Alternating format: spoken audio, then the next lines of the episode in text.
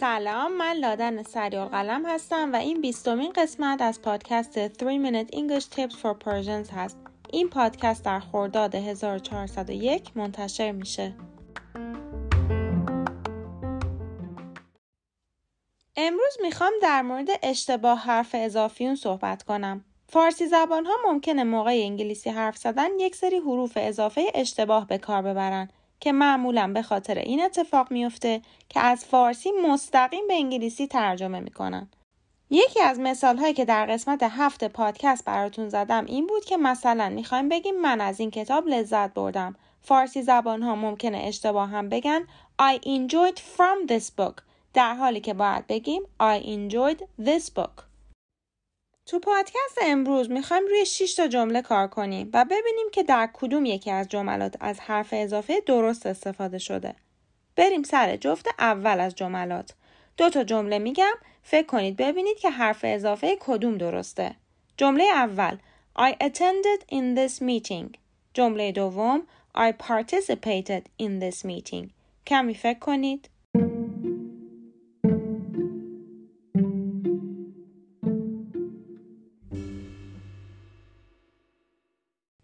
خب جمله اول اشتباه بود.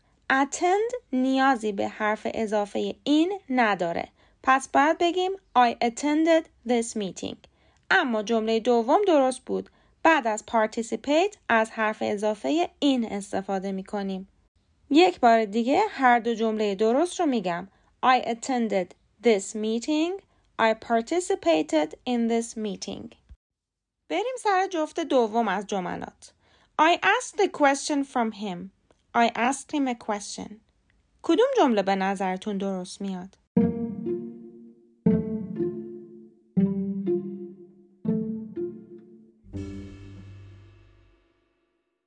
جمله دوم درست بود. باید بگیم I asked him a question.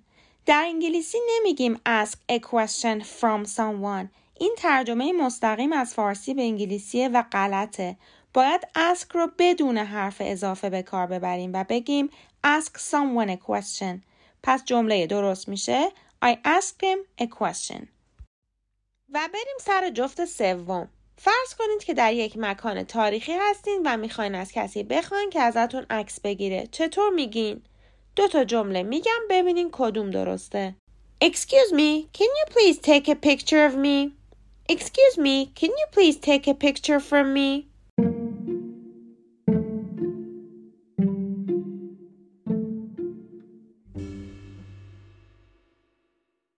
جمله اول درسته. Take a picture of someone.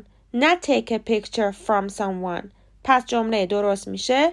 Excuse me, can you please take a picture of me?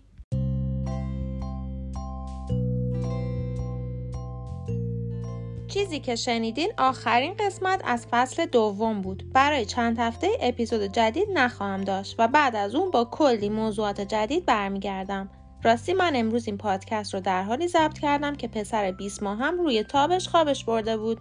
تا پادکست بعدی خدافظ